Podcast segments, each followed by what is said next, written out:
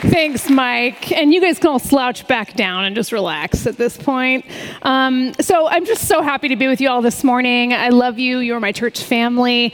And we're going to unpack an exciting story. So if you've been with us for the last seven, or actually way more than weeks, several months, we've been unpacking the acts of the Holy Spirit through the apostles.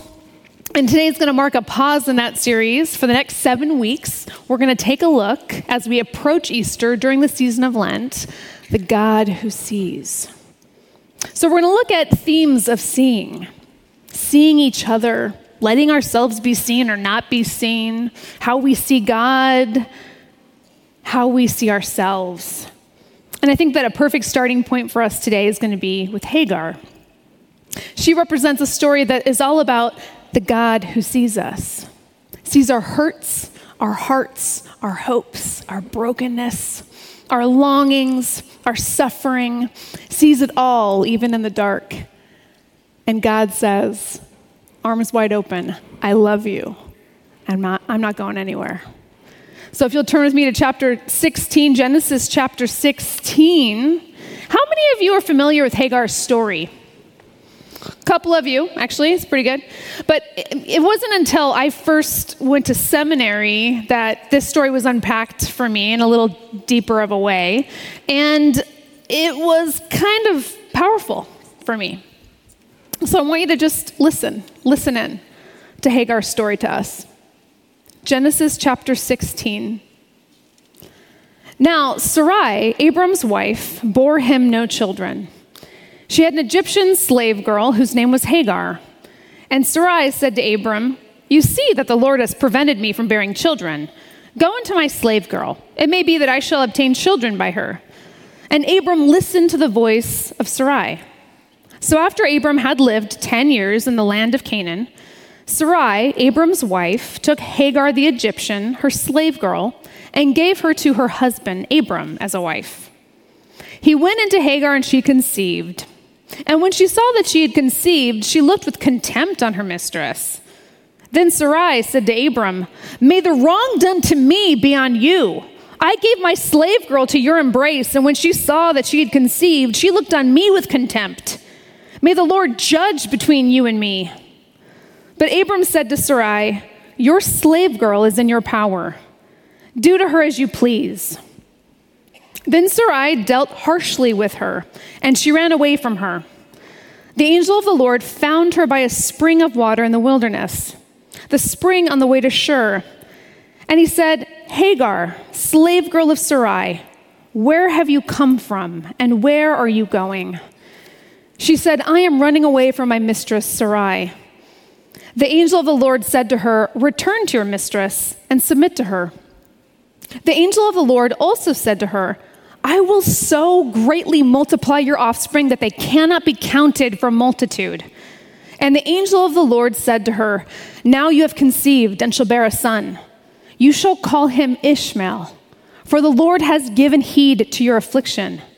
He shall be a wild ass of a man with his hand against everyone and everyone's hand against him, and he shall live at odds with all his kin. So she named the Lord who spoke to her. You are El Roi. For she said, Have I really seen God and remained alive after seeing him? Therefore, the well was called Beer Lahai Roi. It lies between Kadesh and Bered. Hagar bore Abram a son, and Abram named his son, whom Hagar bore, Ishmael.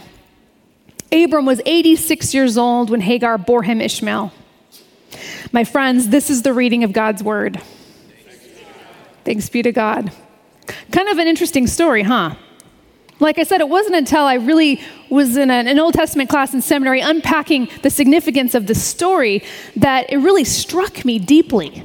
I think for some of us, if you hear uh, Hagar's story, you're kind of like, what? Come again? It's not really a popular story that we hear in Sunday school, right? For obvious reasons.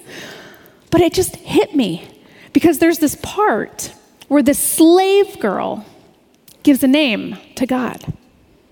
She says, You are El Roi.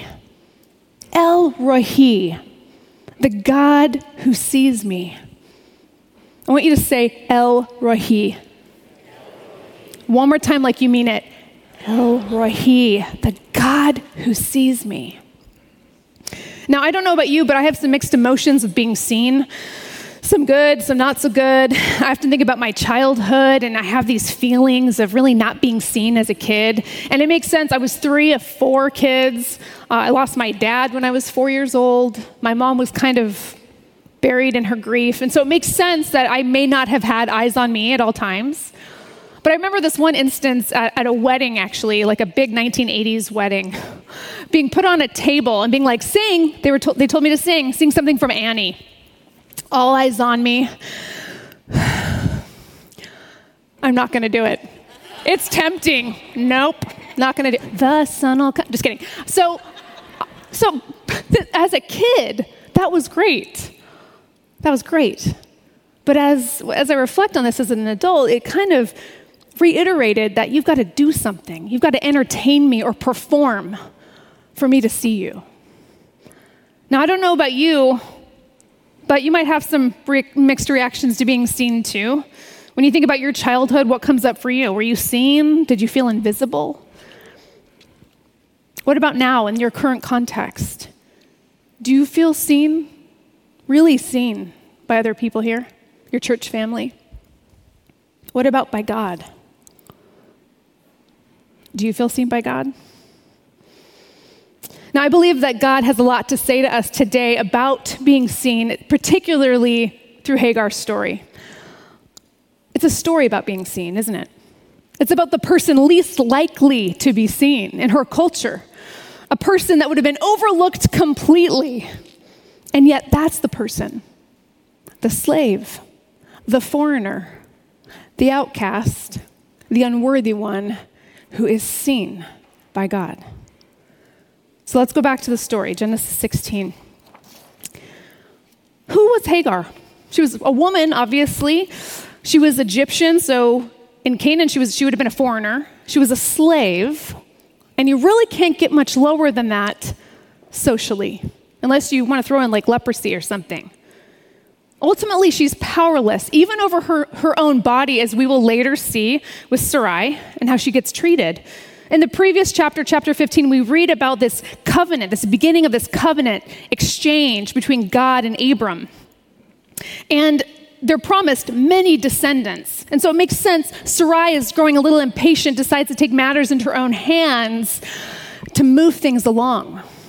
And that's where she brings in her slave girl. Now, it's important to note that this type of arrangement would not have been abnormal for the ancient world. This, was, this sounds shocking to us, like, what is going on here? But this would have been very normal because for women, this was a huge shame. If you could not have children, there was nothing worse. So, we're talking a little bit more about being seen and conceiving. Sarah's plan worked. But then the relational dynamics begin to kind of unravel. Hagar begins to view Sarai differently. So the text says Sarai became slight in Hagar's eyes. Hagar's perception of Sarai diminishes, right? We see this hierarchical reordering takes place. Like, I'm worthy, I've got value, I'm pregnant. However, Sarai will not have it. And then we read this accusatory dialogue, which some of you kind of chuckled at, right? It doesn't make sense. What are you getting so mad about? It's not Abram's fault, it's your fault. Keep in mind that the word used here for how Sarai treats Hagar, she's given this green light to treat her harshly. The same Hebrew word is used to describe how the Egyptians treated the Israelites when they were in bondage. This was oppression. This was abuse. This was severe. And it was so bad, in fact, this pregnant foreign slave girl decides to hightail it to the wilderness because that's a better option than this. And it's in this place, in this wilderness, in this desert, that she is seen by God. And both are given a new name. So let's explore this first point Hope is found in being seen. Hope is found in being seen. I hope you're taking notes, and if you're not a note taker, start being a note taker today. Hope is found in being seen. Take a look at verse 7. The angel of the Lord found her, found her, not simply appeared to her, showed up. The word found, what does it imply? It implies a searching, a looking for, maybe something lost. Hagar is found. Remember, we're not talking about more, we're talking about more than just being noticed or acknowledged here. It's something, it's something for God to say, I see you playing hide and seek. But it's another thing for God to say, I've been looking for you, and I see you. God's pursuit of Hagar was a search in order to be known. We hear this in the way that God addresses her. Verse 8 Hagar. Stop. Hagar. She's called by her name for the first time in our text. Did you catch that? Abram and Sarai had yet to utter her actual name, simply referring to her as slave girl, creating this distance from her as a human being, reiterating this relational void between them, what she was to them, an object for their use, means to an end. However, here, she has an identity. Her personhood is restored. The seeing wasn't solely in God finding her, it was also in calling her name, Hagar. Do we know each other's names here? Do you know the, the person that greeted you? It's powerful if we know each other's names, right? Let me just see. We're here. Allie, Charlotte, Andrew, Peyton, Caitlin Willis, Susie, Bob. I'm making names up now. Um, it's powerful when, when people remember our names, right? But we kind of don't expect them to in our culture. Like when you meet somebody, you're like, hi, I'm. It kind of just trails off. We don't, we don't remember, like immediately when you meet somebody. Hi, I'm blank. But it's shocking, right? When somebody remembers your name the first time, like after they've met you once, it's kind of like, whoa, you remember my name? Names are powerful. The God of the universe knows her, this foreign slave girl, and calls her by her name. This is an important aspect to feeling seen, isn't it? And God goes even further. Listen to the questions God asks her Where are you going? And where are you coming from?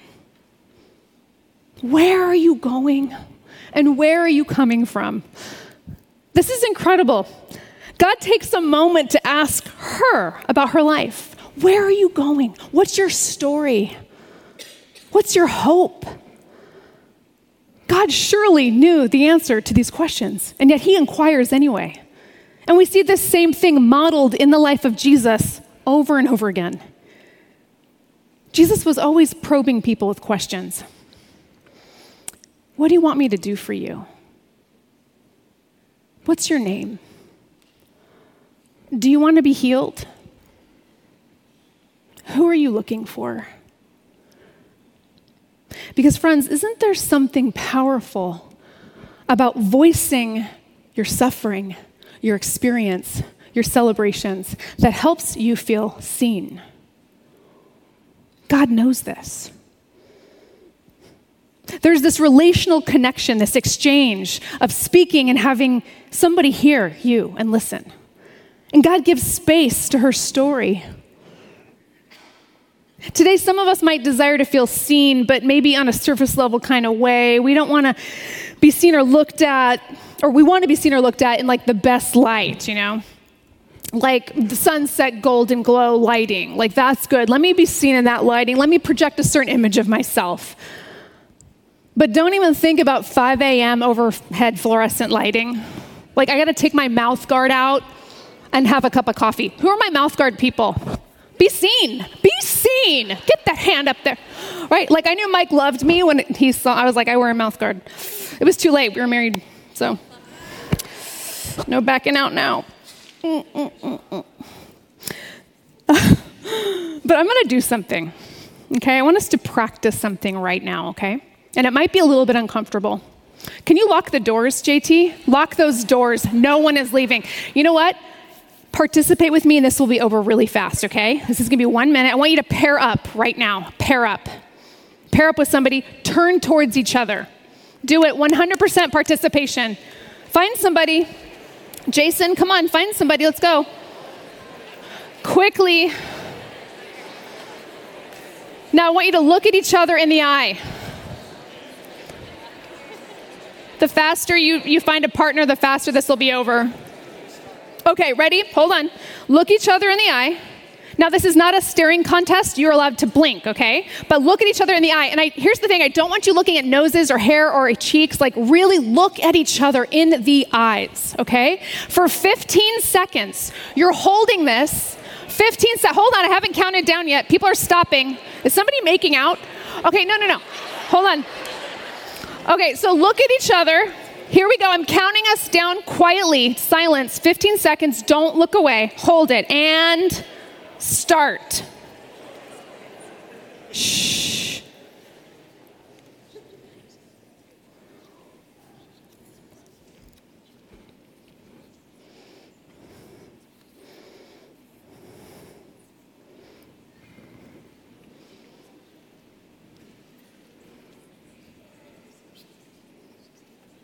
And scene. Oh my goodness. How did that feel? right? I'm getting a clap back there. How did that feel? Was that weird? Was that weird? A little uncomfortable? Somebody was about to kiss? If you were single, you're welcome. You may have just met your new spouse or your future spouse. Did anybody whisper, I see you, in a creepy way? I thought I saw that happen. But some of us have such resistance to this, don't we? Oh, and we weren't even talking yet. We weren't even sharing our stories yet. We were just holding eye contact. We really don't do this that often. Even with those we're close to, Mike was telling me he does this with marital counseling. Spouses often don't even look each other in the eye. It's powerful. And I have found this time and time again to be true that when somebody is telling me something about their life, their struggle, an experience, that it's this space of holding eye contact that often precedes tears. Walls, walls get broken down because there's something powerful about seeing and being seen, huh, Bob? So good. Don't look away. Don't look away. It takes courage. Every day of our lives, we have the opportunity to be seen or to hide we're confronted with the temptation to run back to those counterfeit, safe places of busyness and consumerism and screen time, and I gotta buy this. And... But if we find that if we don't retreat, we put down our phones, we log off, we enter in, believing that we were made for more, we'll find that truly being seen and seeing the other is exactly what we were made for. I love this quote Tell me your story, and I'll tell you mine. You bring the bread, and I'll bring the wine. You said it. You said it, people. Presbyterians. oh, yeah, we laugh. Yeah. oh, you tell me your story, I'll tell you mine. You bring the bread and I'll bring the wine. Or if it's, it's LA, it's like vegan gluten free pizza and celery juice, which I don't know why celery juice is such a thing. So somebody can tell me that afterwards. But that sounds kind of good, actually. If it's my house, it's tacos and margaritas. So, Mary Beth. Oh, somebody applauded that. Thank you. Thank, and amen. But Hagar, in the worst of circumstances, found hope hope in being seen by God. A God who found her, who called her by name and asked questions about her life. Hagar found hope in being seen. And Hagar found hope in a name. Imagine, oops, skipping a page. Hagar found hope in a name. Yes, we know that Hagar called, that God called Hagar her by her name, but then something amazing happens here. God gives Hagar a new name. No, he doesn't change Hagar into Hagaraham. Like we see later in chapter 17 of Genesis, it, Abram and Sarai get their names changed, Abraham and Sarah. But instead, God names her future, names her hope by naming her son. Verse 11 You shall call him Ishmael. Do you know what Ishmael means? It literally means God hears. God hears. The significance of this name for this ancient woman would have been huge. The one whose society has silenced, the one lower than low, the one with no power, no voice. Here's this name Ishmael. God hears.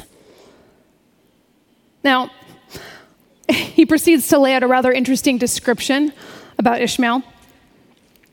But this is a response into what he's heard. He will be a wild ass of a man. He'll be untamable. For us today, we might be like, that sounds a little harsh. Like, I don't know if I want to be described that way or have a son that's going to be described that way.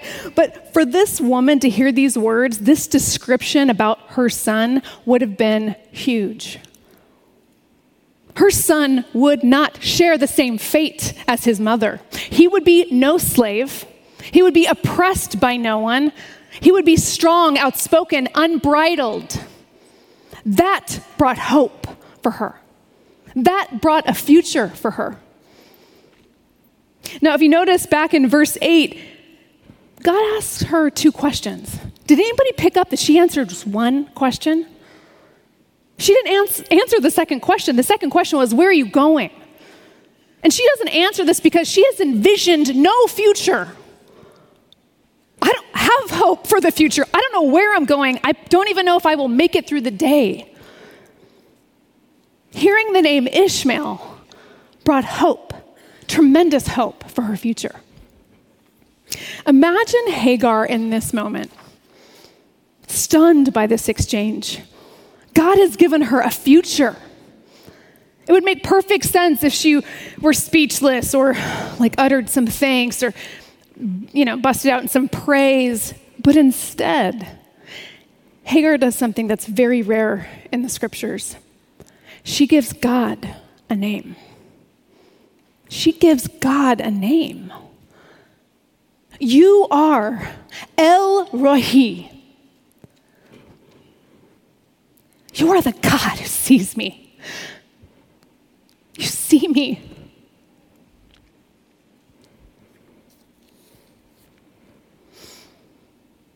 I imagine that for years, Hagar probably didn't name God that. She probably had so many names for God that didn't conjure up hope. But in this divine meeting, she finally sees. She's given new sight, a new perspective, a new vision for who God really is the God who sees me. And I recognize that for some of you today, you might have another name for God that doesn't reflect much hope. The God who is disappointed in me, the God who is angry at me, the God who is silent, the God who doesn't see me, the God who delays, who is distant, on and on. But maybe you've been given a false identity about who you are. Unlovable, a failure, a fraud, overlooked, never good enough. And so, in turn, you've given God that false identity. But let me remind you this morning, friends, of who God is Prince of Peace, Everlasting Father, Mighty God, the God who sees you, and the God who calls you by name. Like Hagar, you are seen by God. God hears your story and has hope for you. And that hope begins in a name for you beloved, one who is deeply loved by God, child, daughter, son. Yes, hope is found in the seeing, and hope is found in the naming of who God calls you to be. One who is unconditionally, unwaveringly, eternally loved. We need to constantly remind each other about the truth of our identity. And that's why we're always talking about it and preaching about it because we are so quick to forget this core thing about who we are. You are seen by God. God knows you, God hears you, and He has a hope and a future for you. My hope for us as a community this Lent season and beyond is that we would see each other, really see each other, hear each other's stories, be a safe place, and we would look out for people who might not feel seen, who might feel invisible that we would go after and find them and see them and remind them of who they are. We can start by these two basic questions that God gives us Where have you come from? And where are you going? Or said another way, what is your story? What hope do you have? Friends, people don't remember their best day online or their best day watching TV I mean, some of you do. The Marvelous Miss Maisel, it's a good one. People don't remember those things, they remember deep connection. They remember a really good conversation where they felt seen and heard. They remember you.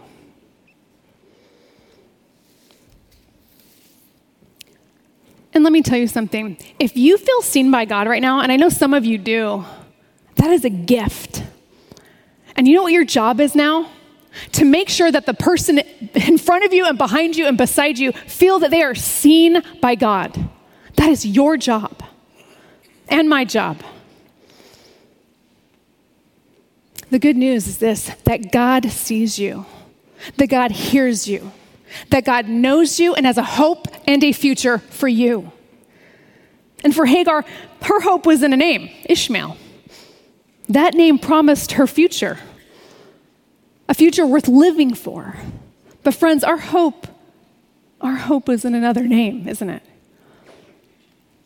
Our hope is in the name that is above, above every other name Jesus. Jesus, God who saves. And at that name, every tongue will confess, every knee will bow Jesus is Lord. Will you pray with me? God, you are El Roi, the God who sees. You see, you see it all, and you still call us beloved. You still call us to your embrace and to your hope. God, I pray that we would know deeply as we leave today that we are seen, truly seen, and deeply loved by you. And God, help us. Give us the courage to really see each other, to not look away, to enter in to deep and authentic community. God, I pray as our head to the pillow tonight, that this would still resound in our hearts and in our minds. That you see us, that you love us, and that you have a hope and a future for all of us. We ask this in the name of the Father, and the Son, and the Holy Spirit. Amen.